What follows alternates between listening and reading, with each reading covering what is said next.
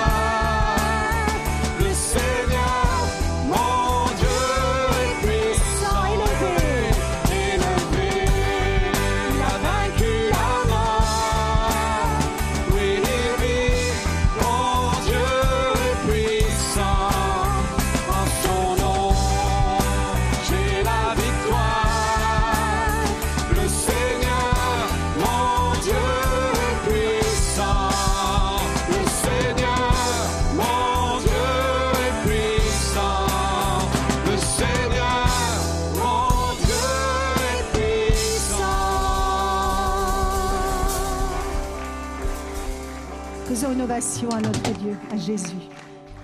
Oui, en son nom, nous avons la victoire et il nous appelle à être plus que vainqueurs. Nous savons que nul ne peut nous arracher de ta main, de sa main, ni le présent, ni l'avenir, ni les dominations, ni les puissances.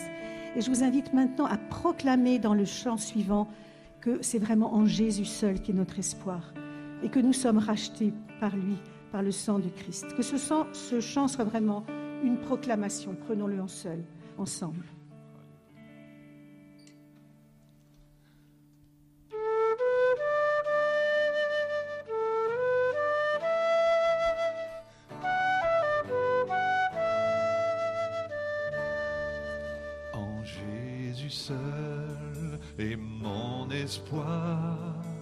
Lui ma lumière, ma force, mon chant, pierre angulaire, solide rempart, même quand l'orage devient violent.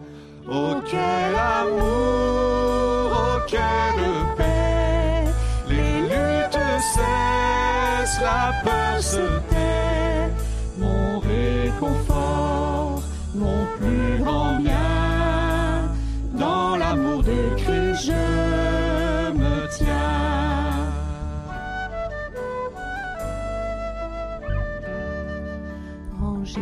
Jésus seul, Dieu s'est fait chair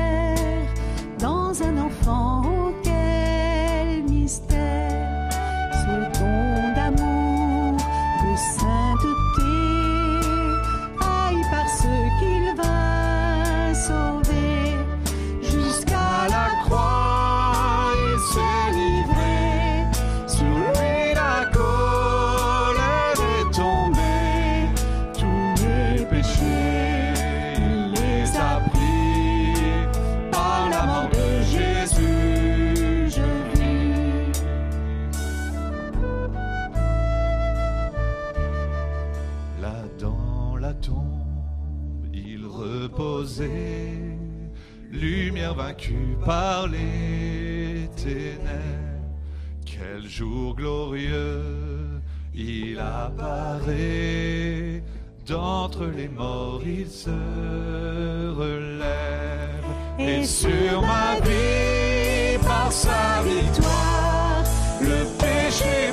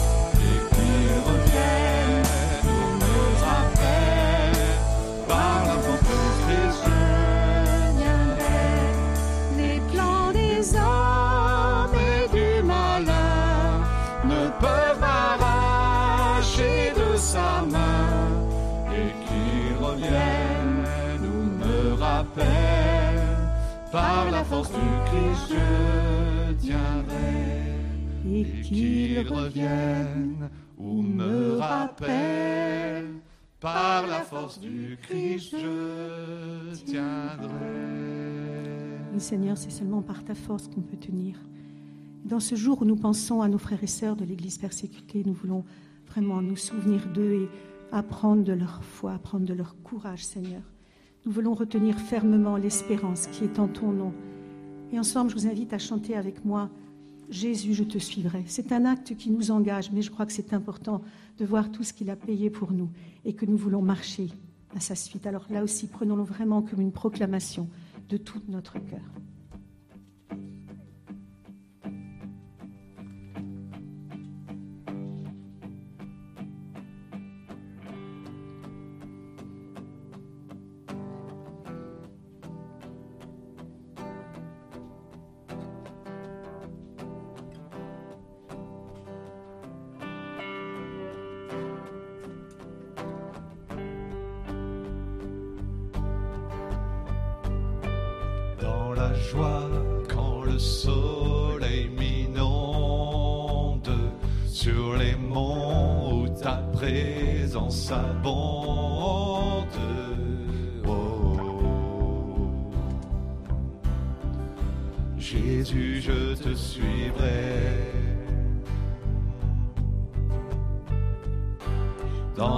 Peine, quand mon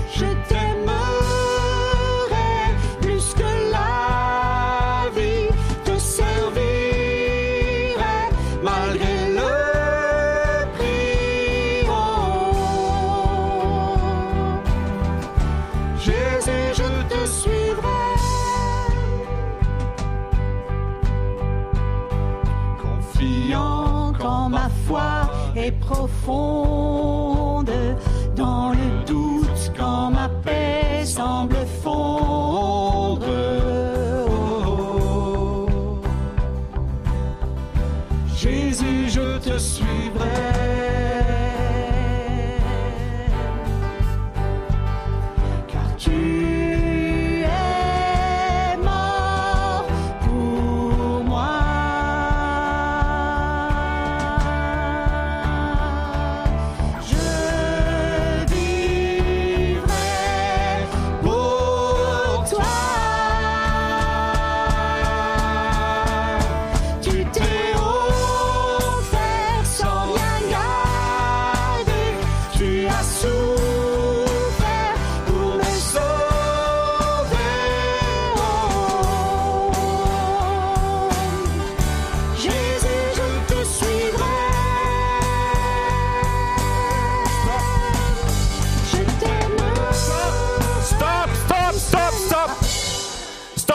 Arrêtez tout Vous sur la scène, alignez-vous.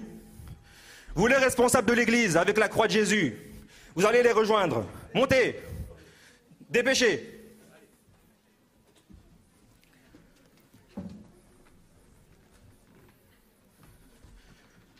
Je vais vous rappeler quelque chose. Dans ce pays, la religion d'État est prise très au sérieux. vous et votre communauté. Vous, vous baf- vous- vous bafouez nos, règles. Vous apportez la désunion, le chaos dans ce pays. D'ailleurs, sergent, appareil photo.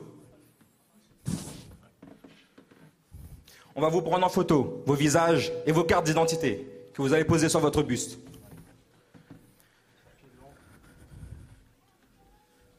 Si on vous reprend à l'avenir, à vous rassembler, à faire de je ne sais quelle prière, à célébrer quoi que ce soit, vous encourez une peine de prison et une amende. D'ailleurs, on va prendre vos Bibles et vos téléphones portables.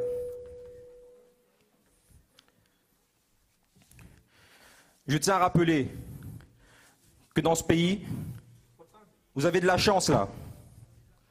J'aurais pu aller beaucoup plus loin et vous envoyer directement en prison. Alors, cessez de mettre une mauvaise loyauté envers notre pays. Rendez votre loyauté à notre pays. Cessez de suivre ce Jésus. Réjouissez-vous. Réjouissez-vous d'être dans notre beau pays, dans notre saint parti religieux. Arrêtez tout maintenant. Bonjour, cette mise en scène que vous venez de voir a été réalisée pour vous aider à comprendre ce qui se passe par endroits quand la police interrompt un culte. Par exemple, en 2018, en Afrique du Nord, des policiers ont fait irruption lors d'un culte pour menacer, intimider les chrétiens et pour fermer leur lieu de culte. Dans plusieurs pays, le gouvernement, la police, l'armée font pression pour intimider les chrétiens qui se réunissent et ferment des églises qu'ils considèrent comme ennemis d'État. Maintenant, nous allons interroger deux personnes pour recueillir un peu leur ressenti suite à cette mise en scène.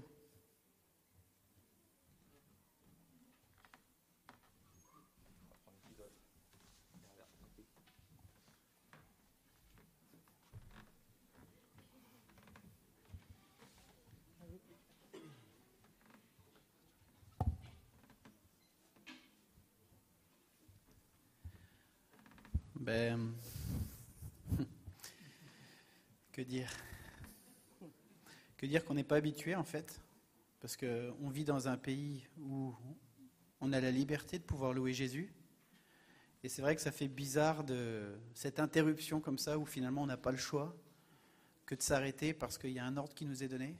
Donc euh, ben, je bénis Dieu pour euh, le pays dans lequel on vit. Et puis je veux prier pour les frères et sœurs qui, eux, n'ont pas cette liberté que nous, on a.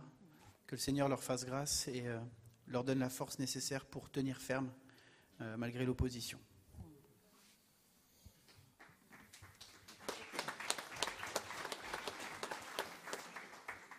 Euh, bah, du coup, moi, bah, j'étais bien en train de jouer de la batterie.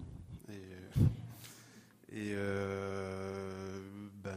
c'était assez impressionnant parce que ben, des personnes viennent comme ça, vous interrompent dans votre liberté. Et, euh, euh, la première chose qui, vient tout de suite après, c'est euh, bah, on réalise pas forcément. Enfin, du moins, euh, qu'on n'a pas l'habitude. Moi, j'ai pas l'habitude, donc j'ai pas réalisé tout de suite ce qui se passait. Et donc, euh, dans le temps où j'étais de louange, bah, finalement, il y a cette coupure qui vient, qui, qui, me rabaisse en fait en tant que, que, que homme, alors que, en fait, je suis dans un pays libre et, euh, et c'est vrai que c'est pas forcément quelque chose de euh, bah, d'agréable en fait. Voilà. Donc, euh, bah, comme RP, j'ai envie de, de remercier le Seigneur de, de nous donner un pays dans lequel on peut louer librement, jouer de la batterie sans être arrêté. et puis, puis voilà, merci Seigneur. Oui, c'est un précieux trésor. Oui, merci Seigneur pour le précieux trésor de pouvoir se réunir librement, sans crainte, en paix, notre Seigneur. Maintenant, nous allons continuer normalement, apprécier ce culte. Oui, bien sûr, maintenant il faut se recentrer, retourner les yeux vers Jésus.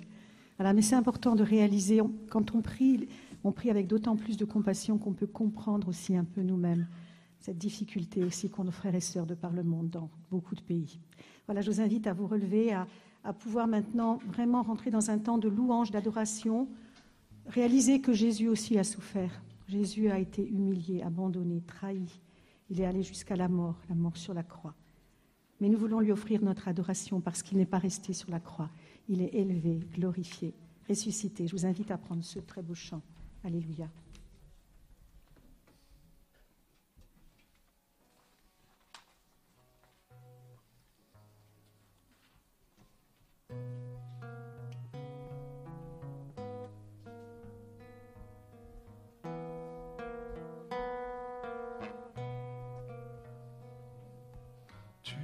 T'es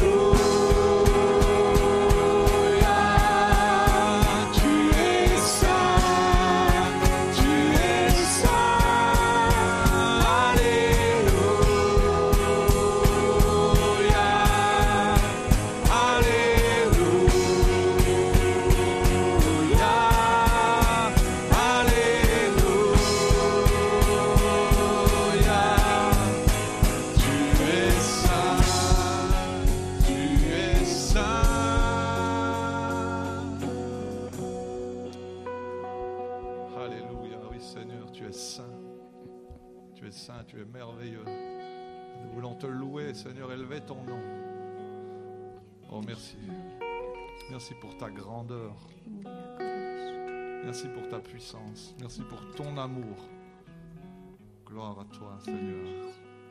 Louange à ton nom. Oui, toi seul est digne. Toi seul est digne de louange. montre que je ne suis rien. Et quand tu façonnais la terre, déjà près de ton cœur. Tu m'aimais avant que je sois. Et pour moi, tu as tout donné. Toi seul pouvais me libérer.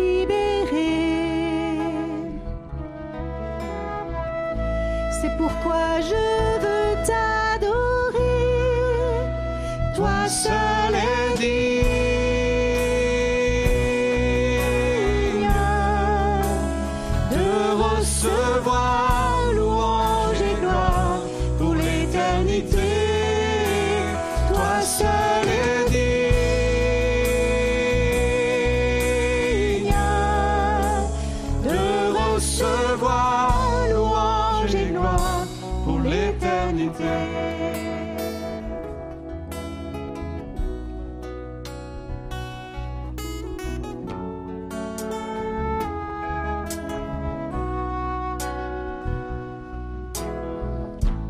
Dans ta présence, je me tiens. Car tu as ce dont j'ai besoin. La joie, la vie et le bonheur sont dans tes parvis, mon sauveur.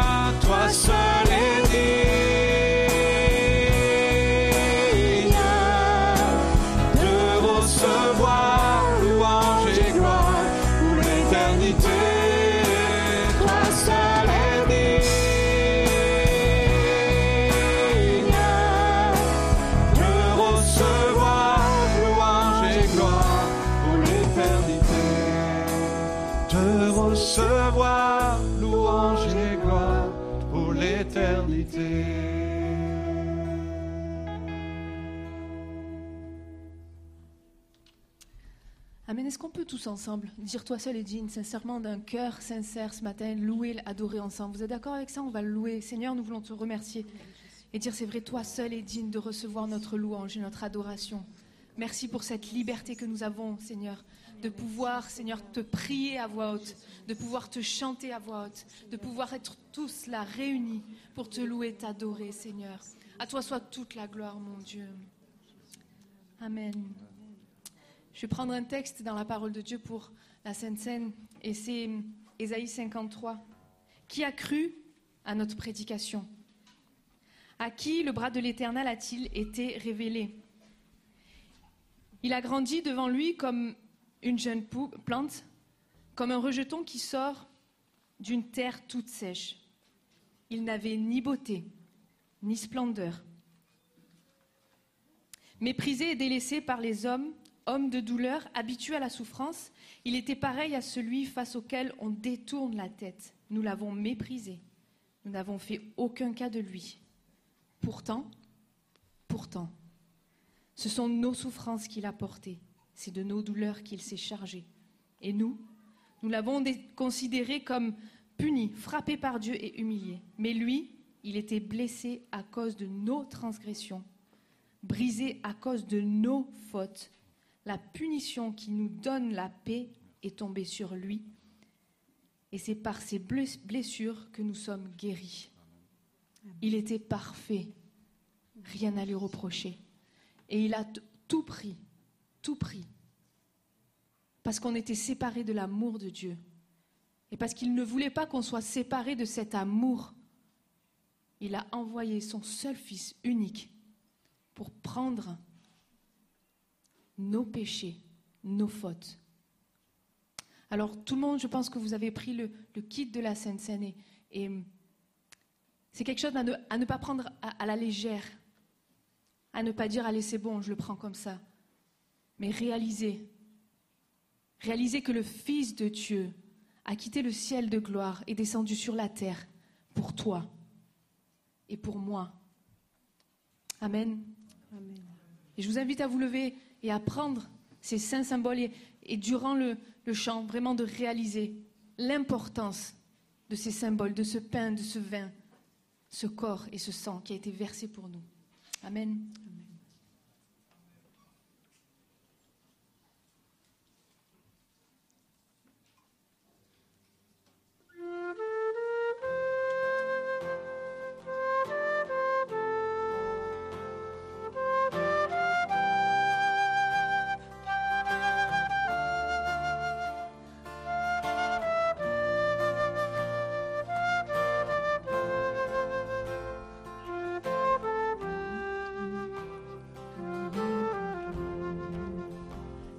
Je songe à l'infâme croix où Jésus fut meurtri pour moi.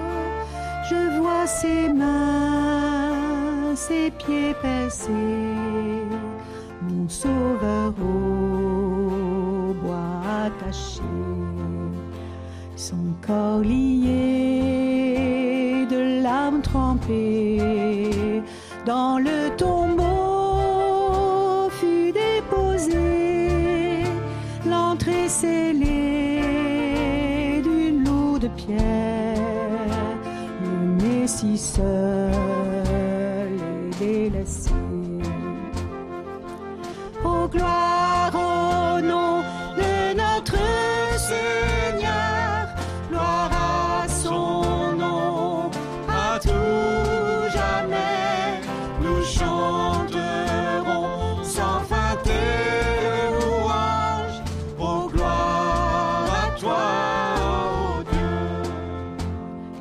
au matin du troisième jour, le Fils des cieux est ressuscité.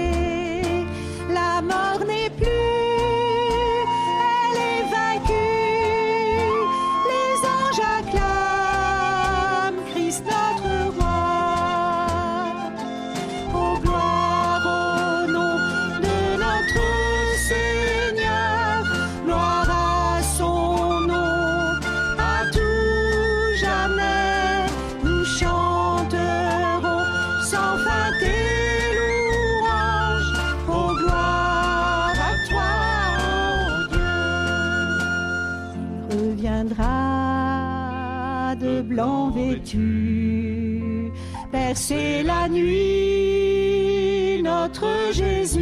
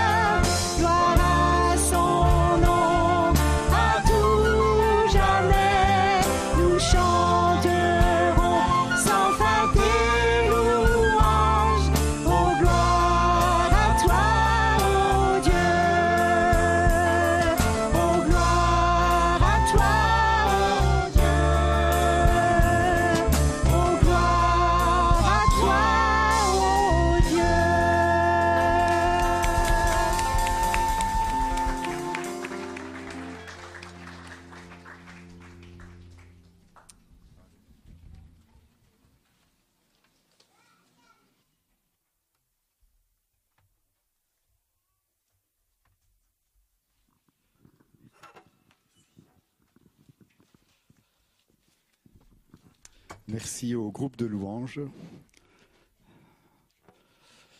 Et euh, oui, je prends euh, celui-là qui est à mon auteur. Oui, non, non, juste euh,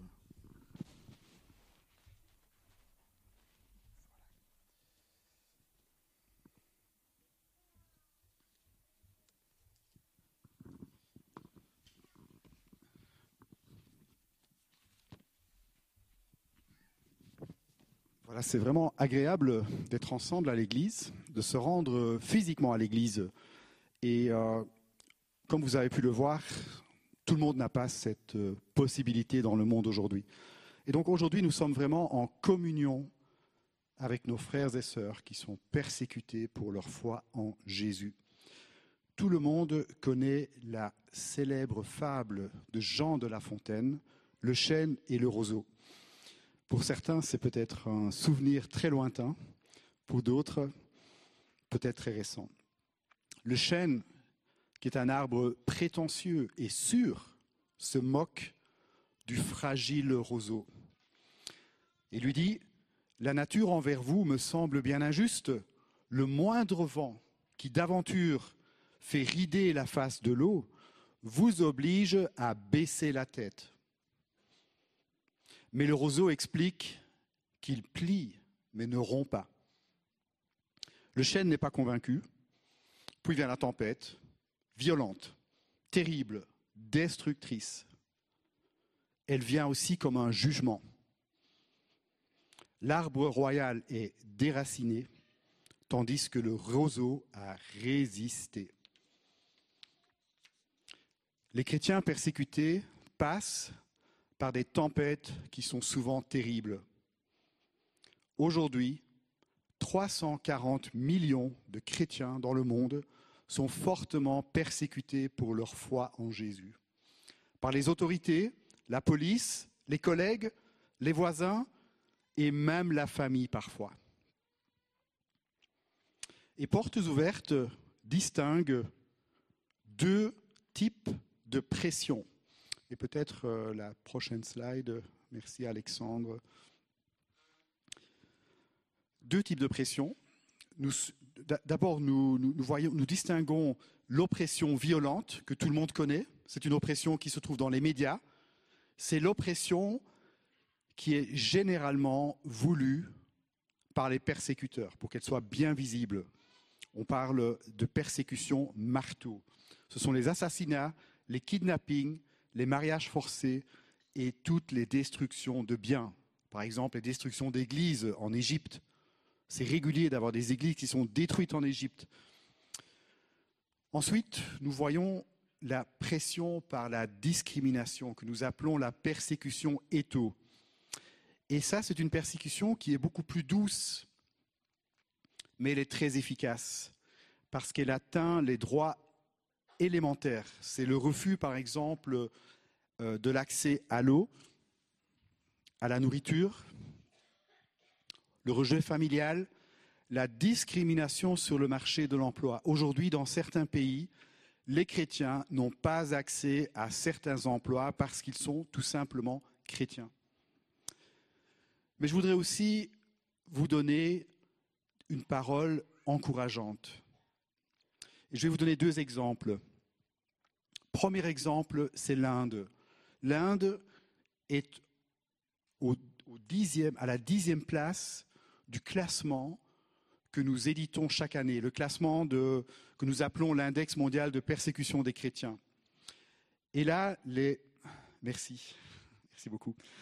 Et là, c'est le nationalisme religieux exercé par le parti hindou radical, qui est au pouvoir d'ailleurs, et qui agresse injustement, et qui agresse injustement, qui, qui accuse les, les, les convertis les chrétiens de convertir de force les hindous. Et ça, c'est un crime pour euh, les radicaux hindouistes du pays. Généralement, ces chrétiens sont assassinés. Et pourtant, et pourtant, l'Église grandit. Le nombre de chrétiens en Inde est passé de 58 à 67 millions d'âmes en quelques années de temps.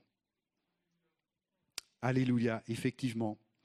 Et un expert un de nos contacts sur place nous dit, et je cite, À première vue, il semble que les extrémistes hindous soient en train de gagner.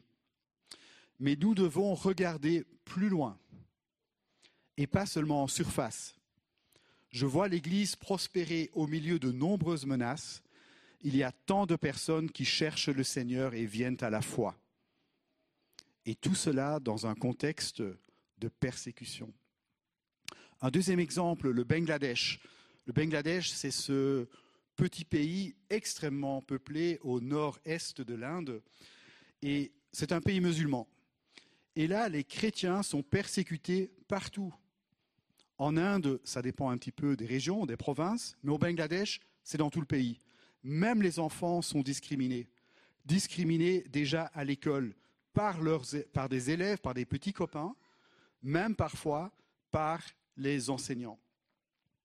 Les radicaux, les groupes radicaux, l'année dernière, ont enlevé des convertis, ils les ont mis dans des containers pour les dissuader, dissuader par la terreur de suivre Jésus. Mais encore une fois, beaucoup de personnes se tournent vers Jésus. Aujourd'hui, au Bangladesh, il y a plus de 900 000 chrétiens, tous des convertis, tous des convertis. Et ces nouveaux chrétiens, ils ont une passion de partager la bonne nouvelle. Même certains persécuteurs finissent par suivre Jésus-Christ. Un de nos contacts sur place, et je cite à nouveau, nous dit, ces personnes sont inarrêtables pour le royaume de Dieu. Waouh, quel exemple. J'aimerais être là de temps en temps euh, pour voir cela. Et donc, l'Église persécutée, ce ne sont pas que des mauvaises nouvelles. Le royaume de Dieu avance avec souffrance, mais il avance. Et aujourd'hui, on va parler de la deuxième lettre de Paul aux Corinthiens. On, va, on peut mettre le verset euh, à l'écran, merci. Et vous savez, euh, Paul, euh, quand il écrit cette, deuxième lettre aux Corinthiens, dans la première lettre, il fait des remontrances. Dans la deuxième lettre, il en fait aussi un peu, mais il, veut aussi être encourageant. Et au, quatrième chapitre, il explique qu'il a un ministère qui est, qui est vraiment euh, euh, où il y a beaucoup, beaucoup d'embûches. Et il explique pourquoi, il, néanmoins, pourquoi il continue à faire ce ministère. Et donc, euh, Paul nous dit, nous sommes pressés de toutes parts, mais non écrasés. Et vous voyez, les pressions que Paul subissait, ce sont également ces mêmes pressions que les premiers chrétiens avaient subies.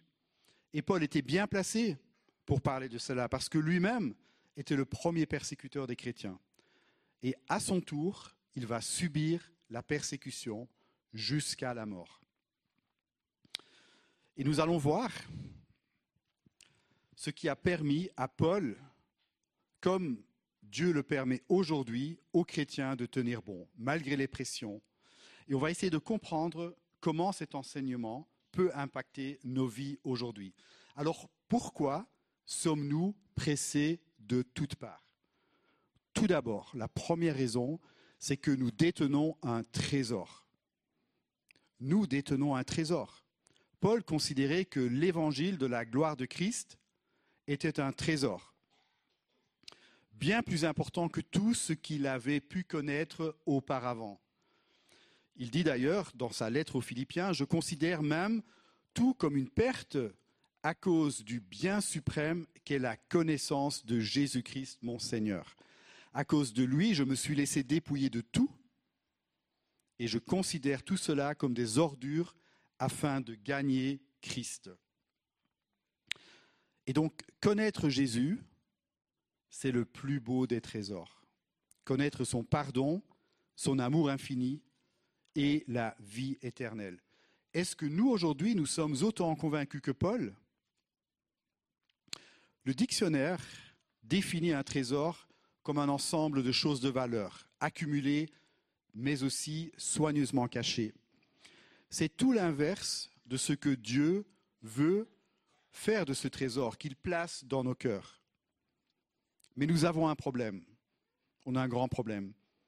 Parce qu'en règle générale, un trésor, ça attise la, convoitise, ça attise la curiosité, l'envie de, voir, de cacher.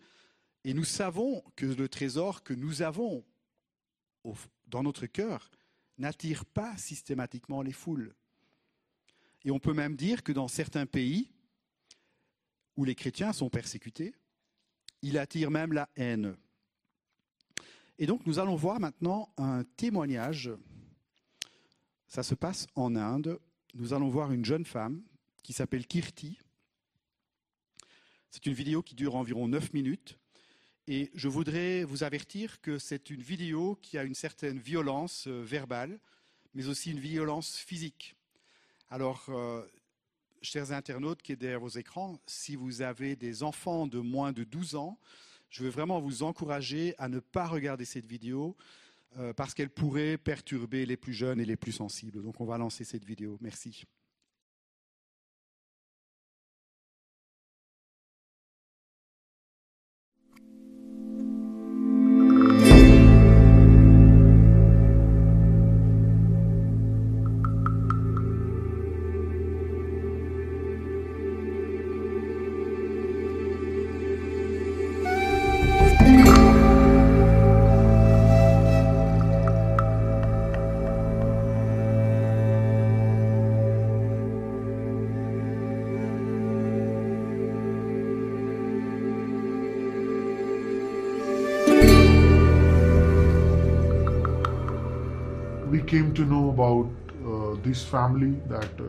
Nous avons appris l'existence de cette famille. Leur fille a été assassinée. Parce que cette famille avait décidé de suivre Jésus, ils ont dû payer un prix très élevé. Quand j'ai appris cette histoire, j'ai été secoué intérieurement, parce que ma fille avait exactement le même âge à l'époque. Mais le père a fait une déclaration qui m'a fortifié. Nous lui avions demandé, Veux-tu continuer dans ta foi ou veux-tu la quitter? Parce que tu es en train de perdre tes proches, et ils ont menacé de faire pareil à tes autres enfants. Ce père a répondu, C'est Dieu qui m'a donné ma fille, et c'est lui qui me l'a reprise.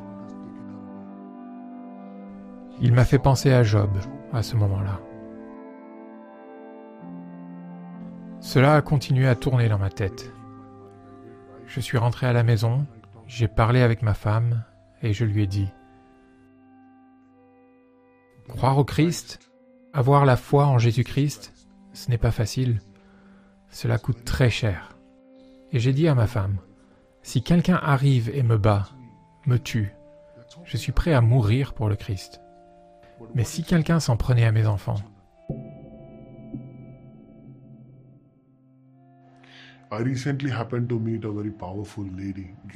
J'ai récemment rencontré une femme très forte, Kirti.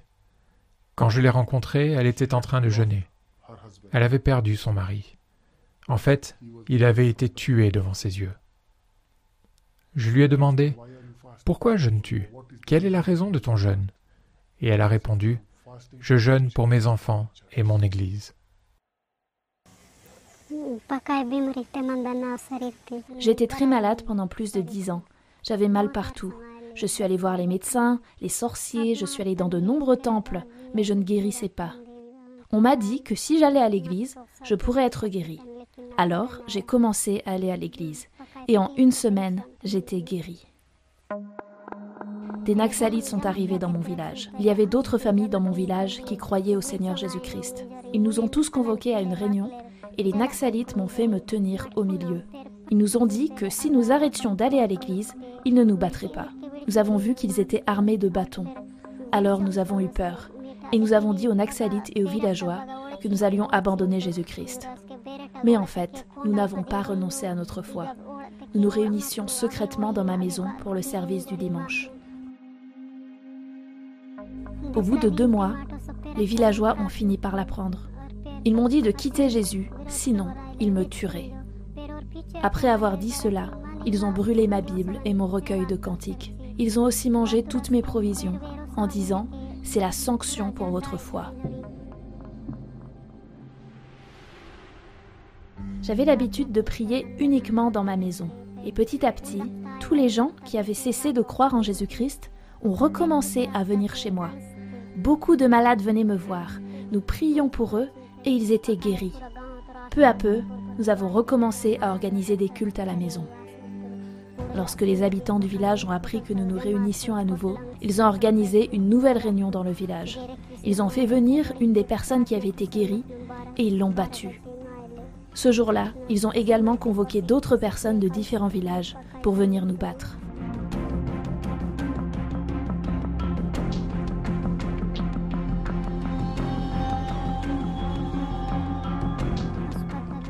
Tout en me battant, ils me disaient d'abandonner Jésus-Christ. Ils me frappaient violemment, mais Dieu me donnait la force de supporter toute cette douleur. Alors j'ai dit que je n'abandonnerai pas Jésus-Christ. À ce moment-là, d'autres croyants se sont joints à moi pour dire que non plus, ils n'abandonneraient pas Jésus-Christ.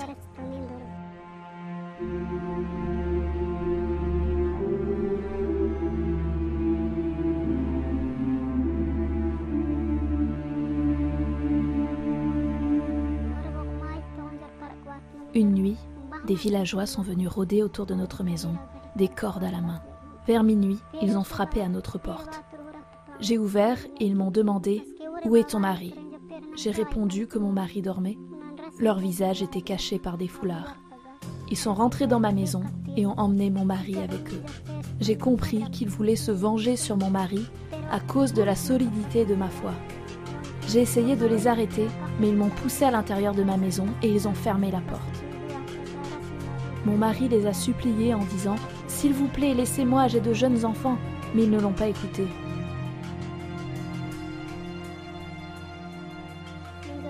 Pendant six jours, ils ne lui ont donné ni eau ni nourriture.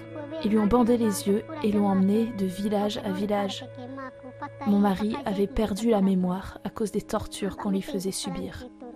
Le jour où ils ont décidé d'exécuter mon mari, ce jour-là, mon mari n'était plus capable de me reconnaître et ils ne m'ont pas permis de m'approcher de lui.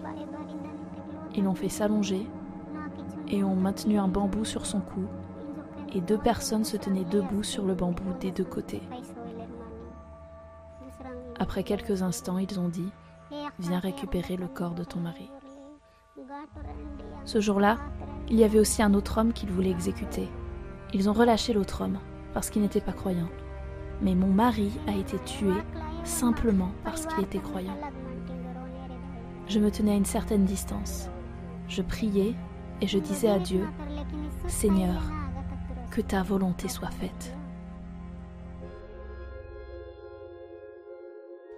La parole de Dieu m'aide à faire face à toutes sortes de problèmes. Il est écrit, Ne t'inquiète de rien, car Dieu est là pour combler tous tes besoins. Quand je tombe malade, Dieu me guérit et il répond à tous mes besoins. Les partenaires de Portes Ouvertes nous ont aidés continuellement. Non seulement ils se sont occupés de la nourriture, mais ils nous ont aussi fourni des couvertures et des vêtements. S'il vous plaît, priez pour les personnes qui ont livré mon mari aux Naxalites, afin qu'elles puissent obtenir le salut, que Dieu change leur cœur et qu'ils puissent eux aussi accepter Jésus-Christ dans leur vie. Je prie pour le salut de mon village, et je crois que mon village obtiendra le salut.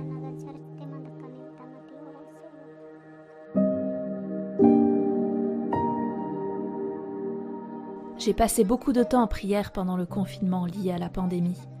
De nombreux villageois sont venus chez moi pour prier pour leur maladie, et Dieu les a tous guéris. Maintenant, beaucoup de nouvelles personnes de mon village ont également commencé à croire en Jésus. Environ dix nouvelles familles ont commencé à croire au Seigneur Jésus pendant le confinement. J'ai encore été persécutée par certaines personnes de mon village, mais maintenant, je n'ai plus peur. Dieu est avec moi. Priez pour nos besoins et priez pour moi, afin que Dieu m'utilise pour son royaume et pour sa gloire dans les années à venir. Quand j'ai appris ce que Kirti avait vécu, toutes les douleurs, les souffrances, les luttes, l'exclusion, face à tant de deuil et de rejet, je pense que n'importe qui pourrait craquer à ce stade. Pourtant, la foi de Kirti n'a pas faibli.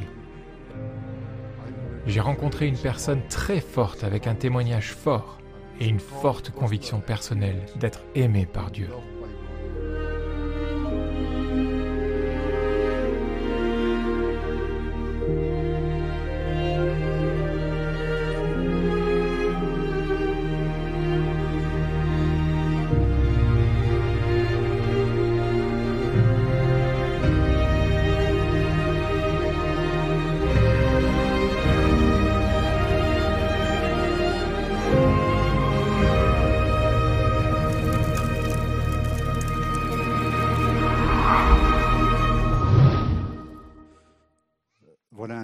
Euh, qui bouleverse et qui nous retourne. On voit aussi dans cette vidéo qu'il y a des chrétiens partout dans le monde, y compris dans la jungle, dans des villages reculés. Et nous sommes en communion aujourd'hui avec ses frères et ses sœurs. Et le trésor de Kirti, c'est la connaissance de Dieu. C'est l'expérience de Dieu dans sa vie qui lui permet aujourd'hui de tenir ferme. Elle continue à persévérer dans la foi malgré les menaces, la mort de son mari. Et donc, euh, même ici en France, l'évangile dérange. On le voit en Inde, mais aussi ici en France, ça peut aussi déranger. Ça dérange les personnes qui sont incrédules, mais ça dérange surtout le diable. En fait, il déteste ce trésor. Il le connaît très bien, ce trésor. Il sait qu'il est précieux et qu'il permet à chacun d'ouvrir nos yeux. Et Satan fait tout pour empêcher que l'humanité découvre ce trésor ou simplement le garde en lui. Et c'est une lutte sans fin qui a commencé dès que Jésus a été tenté. Quand est-ce que cette lutte prendra fin? Elle prendra fin au retour de Jésus. Et on va parler de l'éternité un peu plus loin.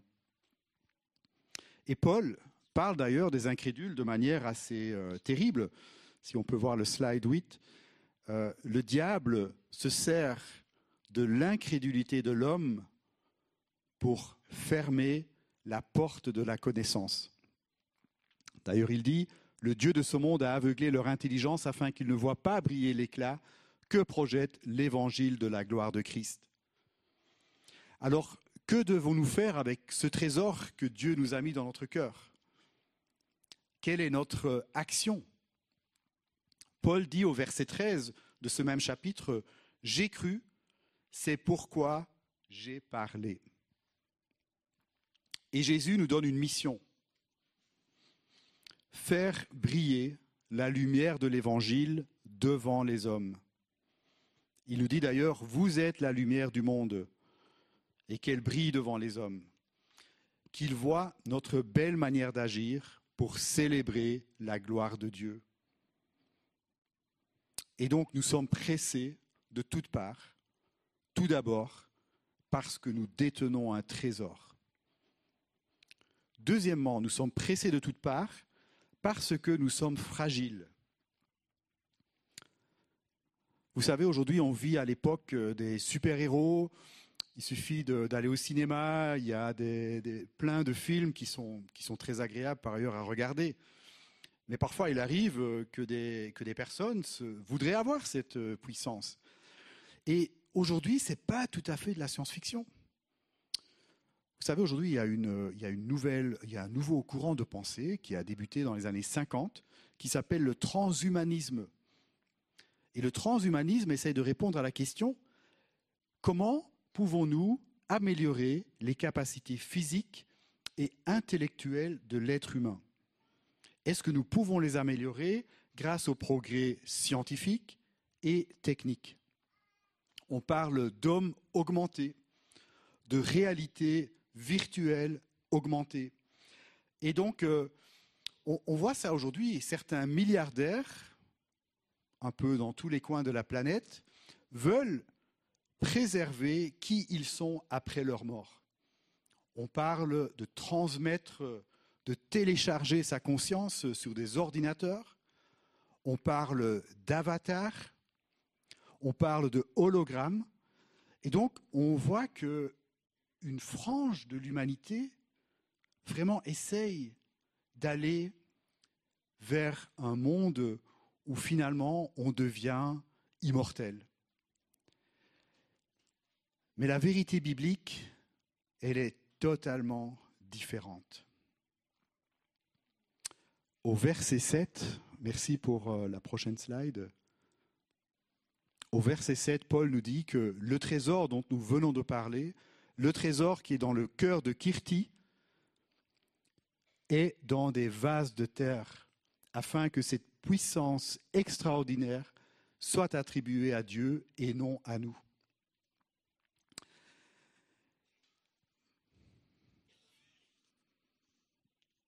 Et donc il y a un contraste.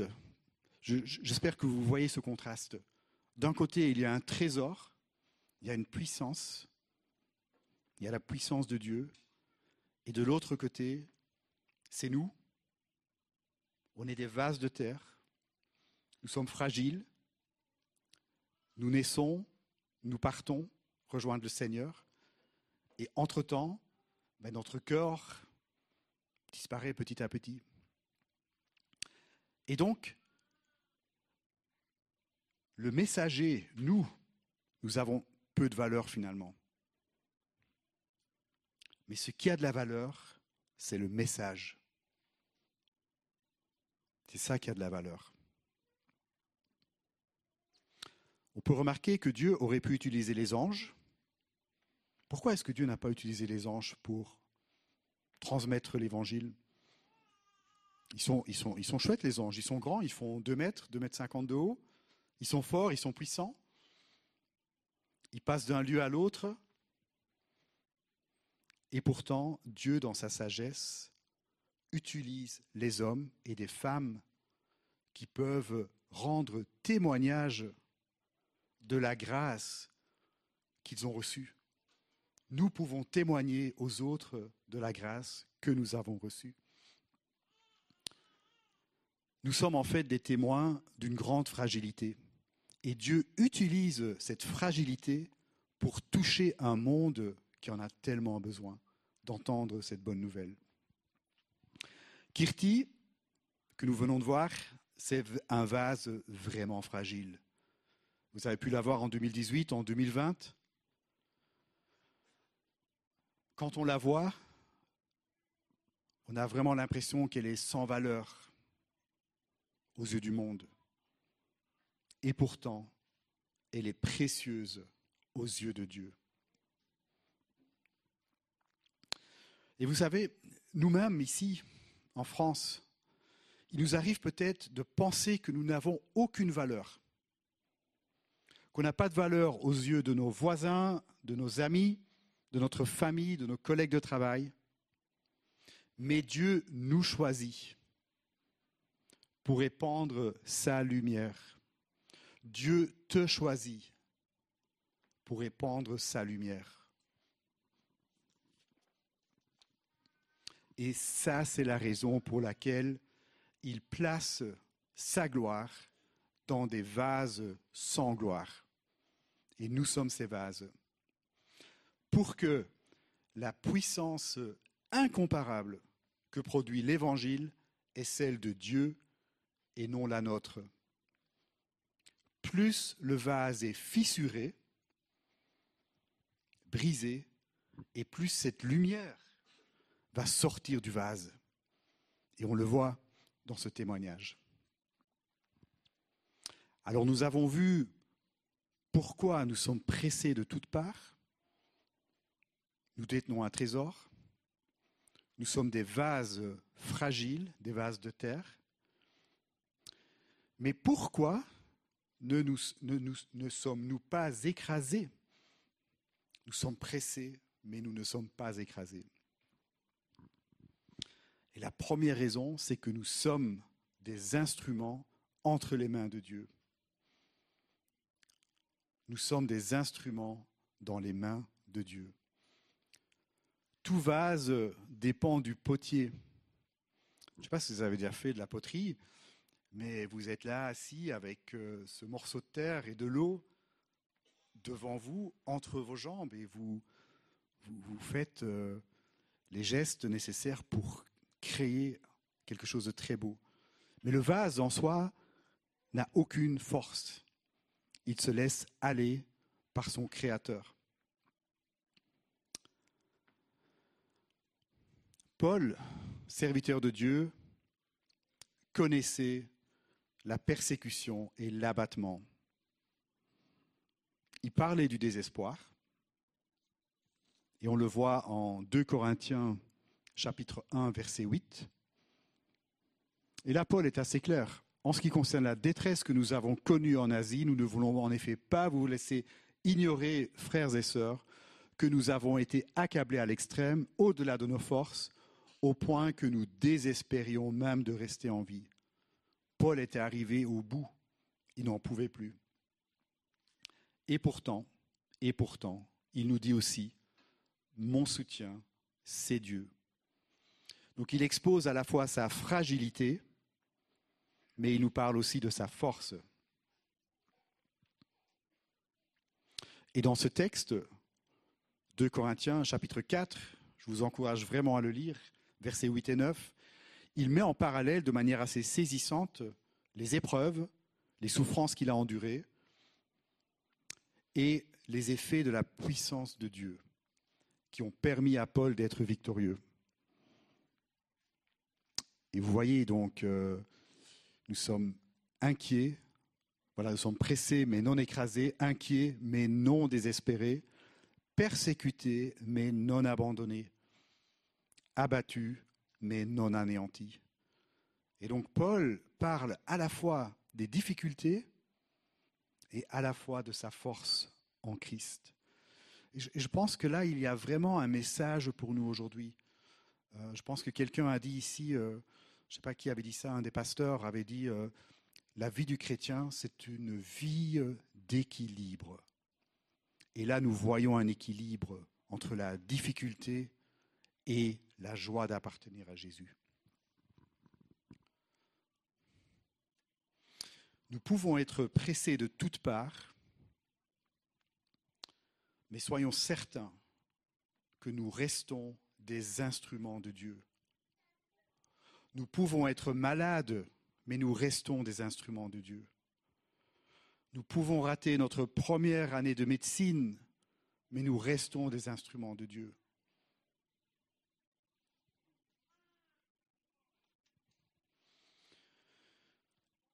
Et vous savez, nous sommes pressés de toutes parts, mais nous ne sommes pas anéantis. Vous savez ce qui peut nous anéantir? Il y a une chose qui peut nous anéantir. Totalement, complètement. Mais nous ne le sommes pas. Pourquoi? Parce que Jésus a pris sur la croix ce qui pouvait vraiment, vraiment nous anéantir, nous écraser. Et ça, c'est le péché. C'est Jésus qui a été brisé, écrasé à notre place par le poids de nos péchés. Les épreuves sont parfois dures. Kirti a perdu son mari. Elle risque sa vie encore aujourd'hui. Mais elle vit avec cette espérance. Elle sait qu'elle a été pardonnée. Comme Paul, elle a mis ses facultés, son intelligence, sa force de caractère. Elle a tout mis à la disposition de son Seigneur.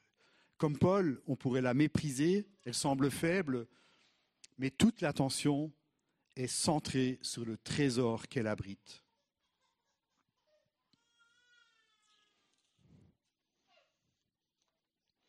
Lorsque l'instrument humain est brisé et consacré au Seigneur, l'Évangile peut resplendir de tous ses feux. Et donc, nous ne sommes pas écrasés parce que nous sommes des instruments, mais nous ne sommes, et nous ne sommes pas écrasés parce que nous portons notre attention sur les réalités éternelles. Qui croit à la résurrection? Voilà. Dieu a ressuscité Jésus. Il est certain que nous serons aussi ressuscités. Ça fait partie des bases de notre foi, mais je crois qu'il est important de nous rappeler parfois qu'est-ce qui nous anime, pourquoi nous croyons en Jésus.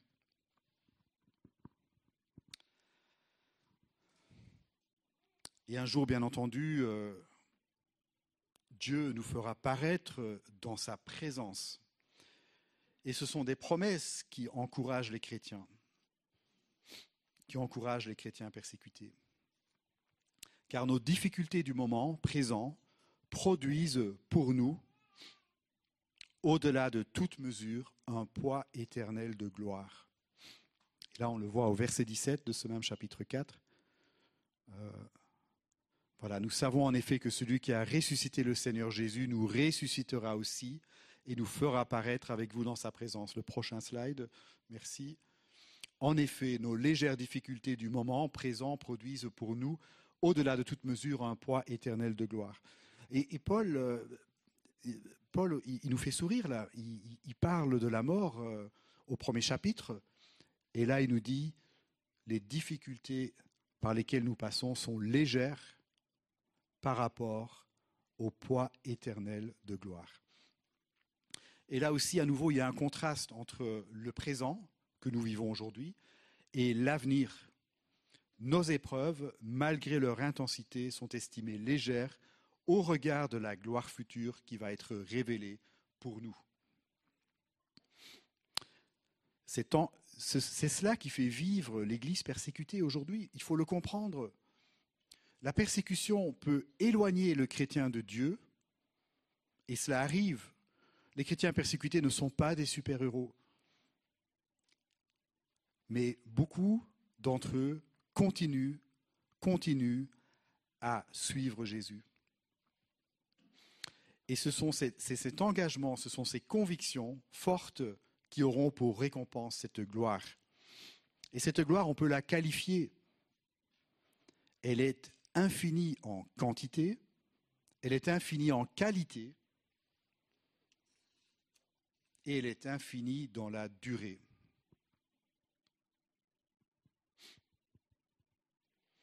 Lorsque nos yeux sont fixés sur les choses invisibles, malgré les difficultés de la vie, par la foi, nous voyons au-delà de notre vie terrestre.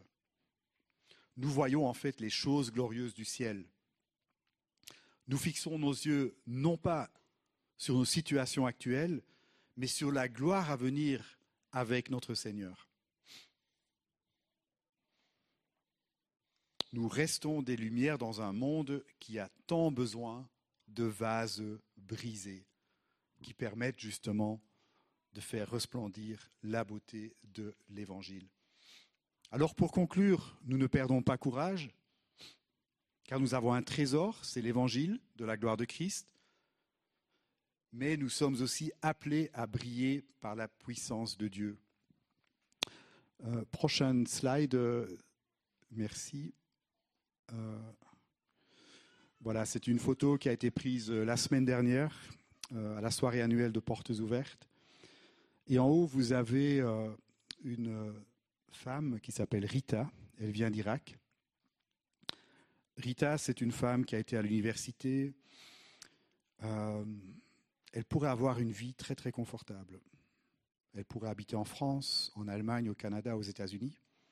Et pourtant, ça fait plus de 17 ans qu'elle dédie sa vie à Christ. Ça fait 17 ans qu'elle aide des réfugiés. Elle a connu la guerre en Irak. Et aujourd'hui, elle participe à la reconstruction de l'Église dans ce pays.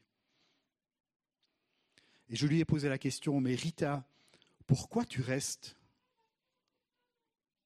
Pourquoi tu ne quittes pas le pays avec euh, tes compétences, tu vas trouver un travail tout de suite? Elle me dit, si moi je pars, si je quitte le pays, en partant, il y aura, je vais laisser les ténèbres derrière moi. Et moi, je veux être une lumière dans mon pays. Autre exemple, Djilali d'Algérie, à, gauche. Gilali nous disait, si nous quittions, si les, chrétiens algériens quittent le pays, il y en a beaucoup qui ont quitté le pays. Il y a beaucoup d'Algériens aujourd'hui dans le sud de la France qui ont quitté le pays parce que c'était trop difficile pour eux de vivre. Et, mais Gilali dit, si nous quittons l'Algérie, qui va prier pour les persécuteurs? Qui va rester pour prier pour les persécuteurs? Ça, c'est vraiment une vue sur l'éternité, sur le royaume de Dieu. Voilà, nous arrivons à la fin de ce message et je voudrais euh, terminer avec une vidéo qu'on montre généralement aux enfants, mais je pense que c'est une belle histoire qu'on peut aussi raconter aux adultes. Euh, c'est un conte, ce n'est pas un conte, c'est une histoire réelle. Et cela montre que ce que nous faisons ici sur la terre a vraiment des conséquences pour l'éternité, parfois inattendues, parfois des vies qui sont encouragées, parfois des vies qui sont changées. Et ça se passe au Bangladesh.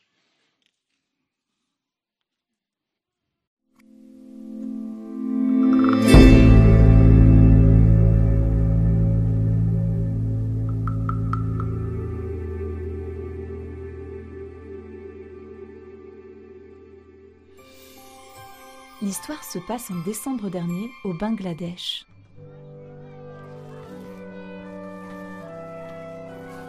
Bijli a 6 ans. Elle aime bien aller à l'école, mais elle n'aime pas les récréations. Pourquoi Bijli n'aime-t-elle pas les récréations? Parce qu'elle n'a pas d'amis avec qui jouer.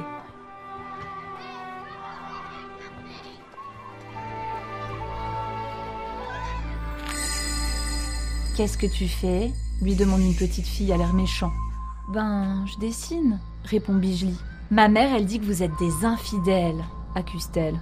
On n'est pas des infidèles, se défend Bijli. Tu dis que ma mère, elle ment? Les filles s'en vont en ricanant.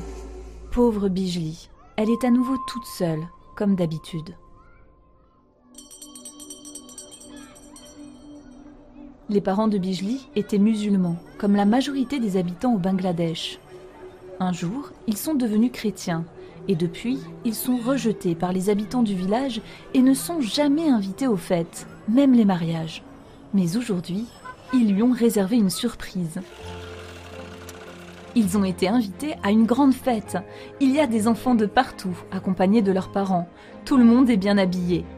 C'est un jour particulier. 100 familles chrétiennes qui viennent d'un arrière-plan musulman se sont donné rendez-vous pour faire la fête ensemble et personne ne vient les critiquer ni les embêter.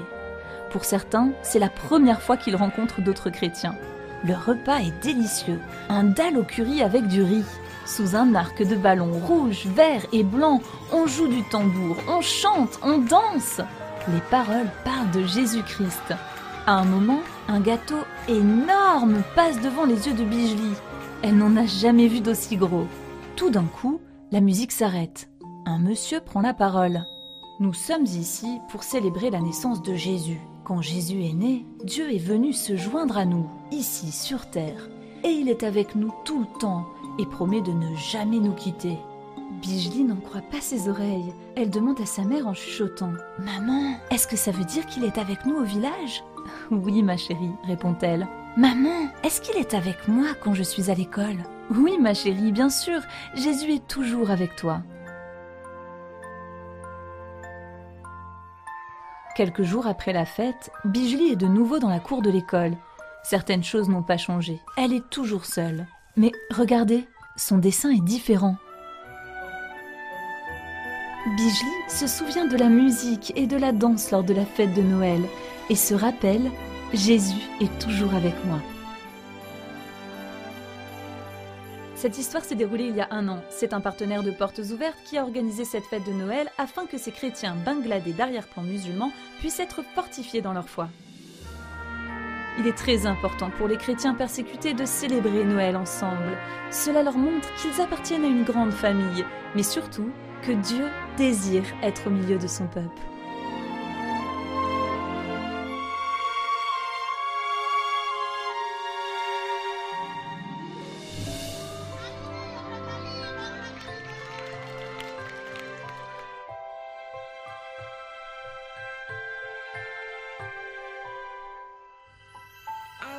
Je veux remercier tous mes oncles et tantes autour du monde qui ont organisé cette journée.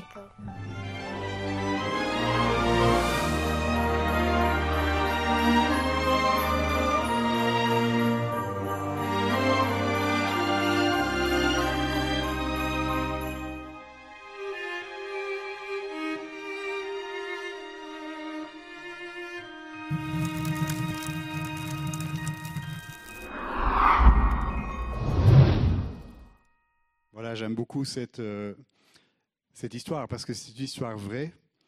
Et euh, l'équipe de Portes Ouvertes a vraiment fait un beau travail pour mettre cela en image et pour vous partager qu'il y a aussi de belles choses qui se passent dans des pays où l'Église est persécutée.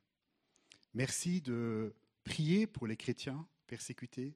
Merci de les soutenir également au travers de l'œuvre de Portes Ouvertes. C'est vraiment un plaisir et une bénédiction de pouvoir faire tout cela ensemble. On est vraiment une seule Église.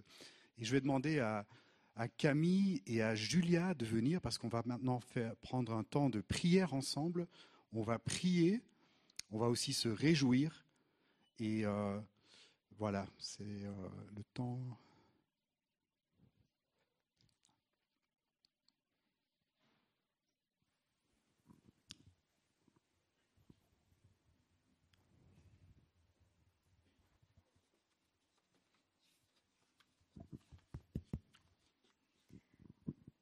Voilà, bonjour euh, à toutes et à tous. Nous allons continuer par un temps de prière. On va d'abord remercier Dieu pour deux sujets de reconnaissance et ensuite nous allons prier pour l'Inde et le Bangladesh.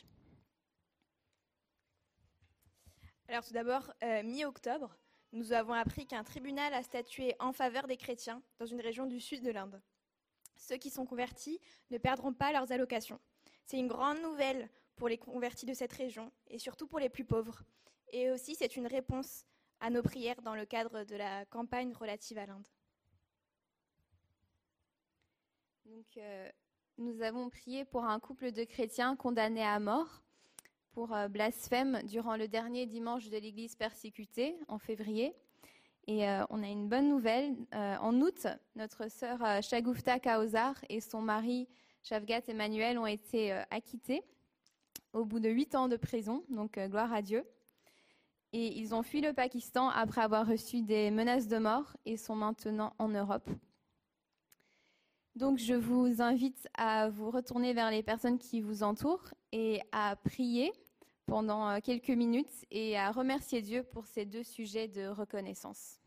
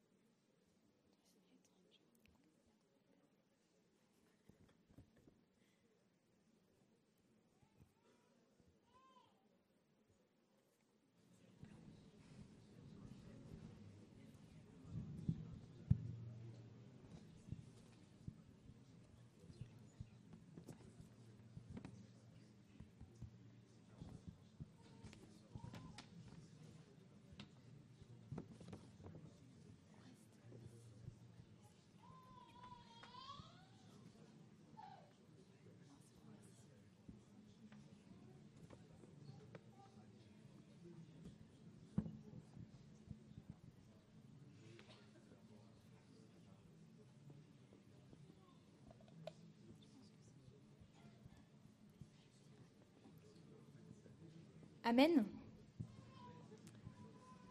Amen. On voudrait aussi euh, remettre à Dieu des sujets euh, de prière cette fois. On a quatre sujets de prière pour l'Inde et pour le Bangladesh. Euh, pour l'Inde, le premier sujet de prière qu'on voit afficher à l'écran, prions le Seigneur de consolider son Église en Inde afin qu'elle tienne ferme et qu'elle puisse rester sel et lumière pour la nation indienne. Nous avons vu la vidéo de Kirti et nous avons vu sa foi et nous voulons louer Dieu pour sa foi qui reste inébranlable. Et euh, malgré toutes les souffrances et les risques qu'elle encourt, elle est retournée dans son village pour pouvoir témoigner de Jésus. Donc je vous invite à vous remettre euh, par groupe et à prier ensemble pendant quelques minutes pour l'Inde.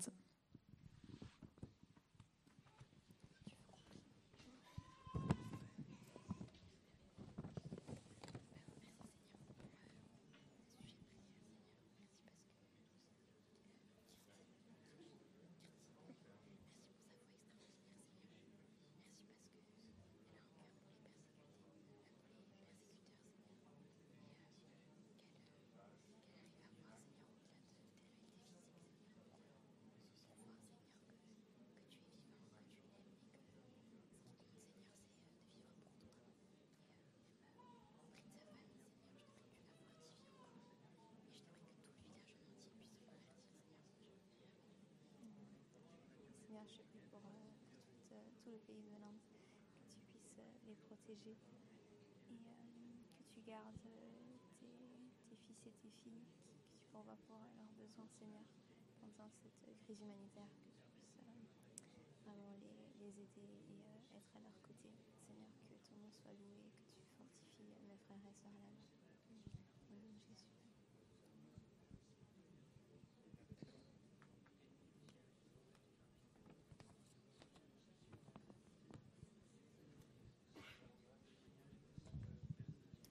Amen.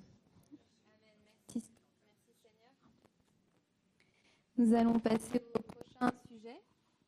Donc, nous allons prier pour le Bangladesh. Prions pour 900 euh, 000 chrétiens.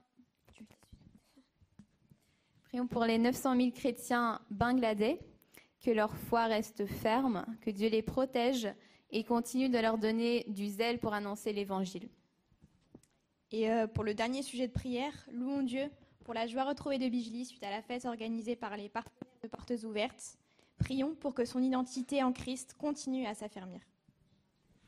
Et on peut à nouveau du coup se mettre par petits groupes pour la dernière fois et euh, prier pour ces deux derniers sujets de prière.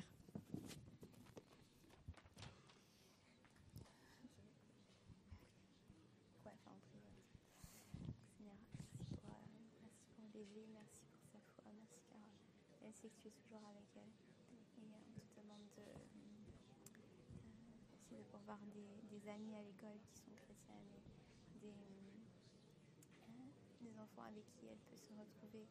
Merci Seigneur pour cette fête de Noël où elle a pu entendre parler de toi et que tu lui donnes le courage de continuer de parler de toi, de te rester fidèle, euh, quoi qu'il en coûte. Et euh, Seigneur, pour tous les chrétiens là-bas, qu'ils soient fortifiés en toi. Au nom de Jésus. Amen. Seigneur, on te prie aussi pour tous ces Bangladais. Merci Seigneur de ce qu'ils sont persécutés partout dans le monde. Avec pourtant ils sont si nombreux. Seigneur, je sais que tu es protège, je sais que tu sais pas peur de parler de Jésus. C'est vraiment euh, harceleur, Seigneur, cette joie de savoir qu'ils sont sauvés, de pouvoir tous partager cette joie avec eux, Seigneur.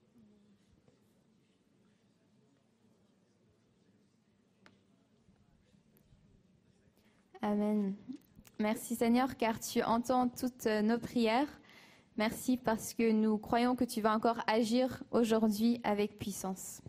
Au nom de Jésus. Amen. Donc nous allons continuer ce temps de louange par euh, un chant. Donc j'invite l'équipe à monter. Euh, Le chant s'appelle Notre Père et euh, donc continuons dans un esprit de louange.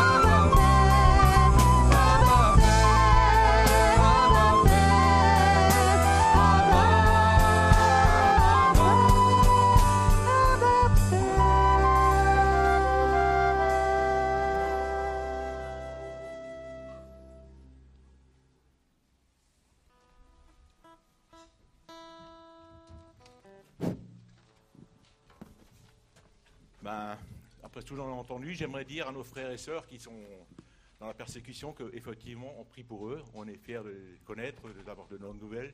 Et tout particulièrement, tous ceux qui sont en face de la Méditerranée, à notre ami Gilali, que nous avons pu voir. Nous sommes, nous sommes là pour dire que nous, sommes, nous, prions pour eux. Et je voudrais signaler à, des personnes qui voudraient se rejoindre à nous. On se réunit une fois par semaine, le lundi soir à 19h30, en bas. Bon, actuellement, c'est par Zoom, ça se passe. Donc ceux qui sont intéressés peuvent me joindre à l'accueil, donner, donner euh, leurs coordonnées. Quoi. Et euh, qu'est-ce que je vais encore dire? Ouais, ouais voilà, lundi soir. Euh, voilà. Donc nous, comptons sur des personnes qui veulent effectivement venir. Il y a des informations que d'autres, ceux qui ne peuvent pas nous joindre, bien sûr.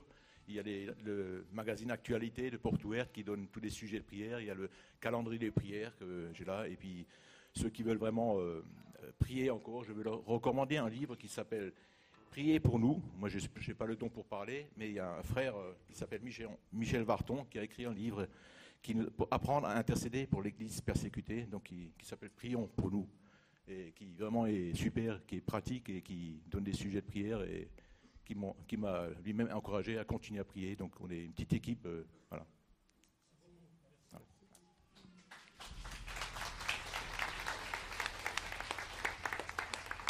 J'aime bien reprendre la phrase de Michel, on n'est pas bien là. Je suis désolée, mais... Notre culte va se terminer et avant on va faire quelques annonces. Si vous le voulez bien, je vais demander à Anita si tu veux bien monter.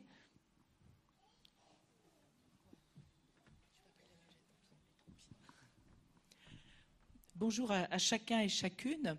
Euh, ça fait deux dimanches que nous vous parlons, nous vous invitons à vous inscrire au sommet mondial du leadership, le SML, et euh, c'est vrai que peut-être pour les plus anciens, c'est très clair, vous savez de quoi il s'agit, mais on s'est dit que peut-être pour ceux qui se sont joints à nous plus récemment, les plus jeunes, voire les internautes, euh, ben, en fait, ça ne parle peut-être pas. Donc, de quoi s'agit-il lorsque nous parlons du sommet mondial du leadership? Ce sont deux jours où on a une série de conférences, de temps de réflexion personnelle et d'échange. C'est un peu comme un séminaire ou une formation. Quel en est le sujet? Le leadership. Alors le leadership, c'est pas le truc des chefs, c'est pas le truc des entrepreneurs, des, cadres ou des politiques. Le leadership, c'est le sujet de l'influence, de l'influence intentionnelle. C'est-à-dire que nous sommes tous, hommes et femmes, des êtres d'influence dans notre famille, dans notre société, dans notre lieu de travail, dans notre église, dans notre association de sport ou de loisirs. Et nous sommes invités à réfléchir à l'impact que nous avons sur les autres. En quoi ça peut nous concerner, nous, en tant que chrétiens ou en tant qu'Église? Eh bien, ça nous concerne directement parce que je pense notamment à un verset qui nous dit élargis l'espace de ta tente. Eh bien, élargir l'espace de ta tente, c'est un appel que Dieu nous lance en disant je suis prêt à t'aider, je suis prêt à te donner mon esprit, mais toi, il faut aussi que tu y mettes du tien. Donc, ces deux jours sur le leadership, c'est une manière de s'interroger sur mes doutes, est-ce que moi, vraiment, je peux avoir une influence là où je suis? Est-ce que je peux parler de Jésus, par exemple? Mais c'est aussi des moyens, des solutions pour pouvoir aller de l'avant. C'est ça, en fait, le SML, le sommet mondial du leadership. Et mondial, tout simplement parce que c'est une action qui a lieu dans plus de 110 pays dans le monde entier, et y compris parfois dans des pays où, effectivement, on ne peut pas parler de Jésus ouvertement. C'est pour cela, en fait, que nous souhaitons et que nous vous invitons à vous y inscrire. Mais nous savons, c'est une organisation, c'est un séminaire payant, c'est normal. À un moment donné, il y a des gens qui interviennent. nous avons des retransmissions par vidéo et des retransmissions en direct, enfin des, orateurs live, je tiens à le souligner. Mais cette année, ce sera notamment Yolande Ziegler-Schwab qui sera, j'allais dire parmi nous, mais ce n'est pas tout à fait vrai parce qu'elle sera à Valence mais ça, nous en reparlerons, c'est parce qu'en fait, nous sommes dans plusieurs lieux cette année, dont la Suisse également. Donc, c'est soit en direct, soit en présentiel, soit dans différents lieux. Donc, je disais, c'est une action qui est payante. Mais nous savons que parfois, certains d'entre vous pourraient être intéressés, mais sont peut-être empêchés par l'argent. Voilà. Alors, l'Église a fait le choix suivant. Euh, L'Église dit, nous sommes prêts à offrir 30 inscriptions gratuites ici pour les membres de l'EPI. Alors, Je dis bien pour les membres, c'est soit ceux qui viennent régulièrement, soit ceux qui sont membres de l'EPI. Alors désolé pour les internautes qui nous suivent, qui ne font pas partie de notre église, cette offre n'est pas pour vous, j'en suis désolé pour vous, mais vous pouvez vous inscrire quand même en allant sur le site Sommet mondial du leadership, puisqu'il y a aussi du distanciel qui est prévu. Donc, pour l'église de l'EPI, si vous êtes intéressé, si l'argent est un problème, vous pouvez vous inscrire 30 places 30 inscriptions gratuites sont offertes par l'Église, c'est-à-dire qu'elles sont bien payées, mais elles sont payées par l'Église en fait. Hein. Et deux conditions. Un, c'est vraiment vouloir venir, c'est-à-dire qu'il ne s'agit pas de s'inscrire et de ne pas venir. Et deux, vous me rejoignez à la sortie du culte et je prendrai vos inscriptions directement en ligne, comme ça, ça sera une bonne chose de faite. Et puis n'oubliez pas, pour vous qui êtes responsable d'activité, vous avez reçu une proposition particulière pour vous. Si vous voulez en savoir plus, vous pouvez aussi venir me voir à la fin du culte. Merci de votre attention. J'ai un peu triché, il faut que je le confesse. Hier soir, j'ai dit aux jeunes, il y avait 20 places gratuites. Ils étaient, ouais, une vingtaine. Bon, je ne sais pas s'ils vont tous s'inscrire, mais bon. pas... Je vais demander à Damas s'il veut bien s'avancer pour faire une annonce concernant les ados.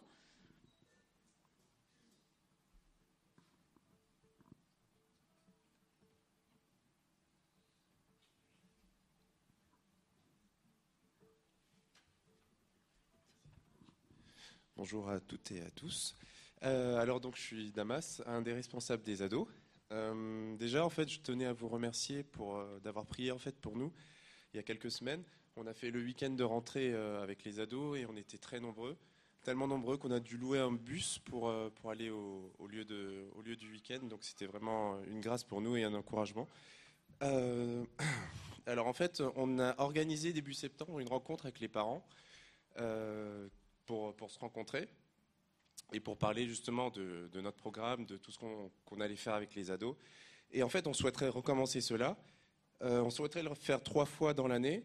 Euh, alors pourquoi? Pour apprendre à se connaître, pour partager nos objectifs, euh, adorer ensemble et, et, en fait débattre de certains thèmes que l'on a et pour que vous soyez vraiment, enfin que vous soyez vraiment engagés ensemble avec les ados. Donc, quand est-ce que cela se passera? Ce sera samedi 20 novembre à 9h30, de 9h30 à 11h. Alors, si vous avez des enfants en bas âge, vous pouvez les emmener, il n'y aura pas de souci. Il y aura un petit point, euh, il y aura un petit point récréatif de la nourriture, ça va les occuper, entre autres. Et, euh, euh, si vous n'avez pas eu le document, donc en fait on demande un coupon-réponse pour pouvoir s'organiser. Si vous n'avez pas eu le document, on sera là à la sortie. Donc n'hésitez pas à nous interpeller pour, euh, avoir le coupon.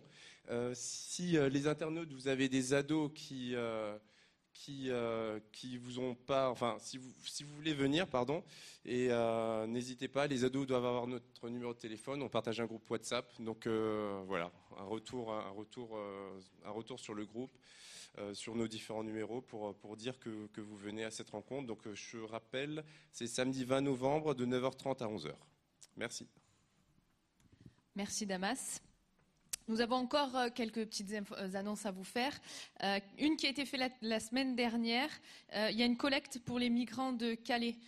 donc Marie, si tu veux bien, te, voilà, pour que tout le monde la voie, elle se tiendra au point accueil pour ceux qui peuvent donner pour les migrants de Calais. Une autre date, le samedi 26 novembre à 20h, il y aura une soirée louange ici à l'EPI avec Jérémy Besnard. Donc il y a une inscription sur le site de l'EPI qui sera faite dès la semaine prochaine. Euh, une, avant-dernière annonce, euh, le, vestiaire, donc vous savez qu'il y a un pôle social et euh, on donne des habits aussi, a besoin d'habits de 0 à 4 ans. 0 à 4 ans, ils ont besoin d'habits qui soient propres, qui soient corrects. elles ont eu dernièrement des habits que personne ne pouvait mettre et qui était dans un état euh, pas très correct. Donc s'il vous plaît, c'est pas une poubelle en fait, c'est vraiment on veut donner à des familles qui sont dans le besoin. Nous avons des assistantes sociales de, la ville qui nous qui nous contactent euh, parce qu'on est à peu près un des enfin, un des seuls vestiaires aussi de, Strasbourg et euh, on a besoin d'habits qui soient propres, qui soient corrects. J'ai envie de dire si, si les habits que vous donnez, vous serez capable de les porter, alors donnez-les. Sinon, ben passez, je sais pas où. Et enfin, une dernière, dernière annonce. Dans la famille Géraud de Myriam et Loïc, il y a eu la naissance de Gustave, 3 kg 380 et 50 cm. Donc bienvenue à ce petit Gustave que peut-être nous verrons bientôt. Et nous allons terminer par un chant avec la louange. Voilà, je vous invite une dernière fois à vous lever et que nous puissions, à travers de ce chant, demander à Dieu vraiment un cœur de compassion pour continuer à prier, à intercéder vraiment pour nos frères et sœurs. Merci pour l'annonce de, joindre ce groupe. Moi, je vais voir si je peux venir de temps en temps aussi. Je pense que c'est tellement important que ce ne soit pas quelque chose qui est fait juste une fois comme ça de temps en temps, mais qu'on puisse avoir ce cœur de compassion pour intercéder pour euh, nos frères et sœurs. Tout à l'heure, Patrick l'a dit, nous sommes une seule Église et c'est ce que je vous invite à chanter. Euh, nous sommes, faisons partie du corps de Christ. N'ayons qu'un seul but, comme dit ce chant, élever Jésus, que son salut soit répandu et qu'on reconnaîtra que nous sommes ses témoins, ses disciples par l'amour qu'on a les uns pour les autres, avec ceux qu'on voit, mais aussi avec ceux qui sont loin, mais qui font partie du même corps. Parce que quand un membre souffre, c'est tout le corps qui souffre. Alors proclamons vraiment notre unité en Jésus.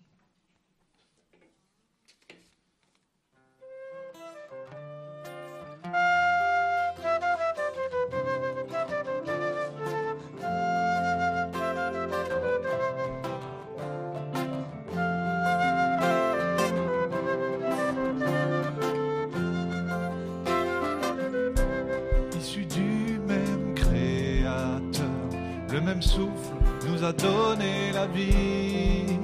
Tous aussi perdus, tous aussi pécheurs, nous avons eu la chance qu'il nous attire à lui. Il nous a trouvés si précieux qu'il a choisi de quitter les cieux. Malgré sa colère, notre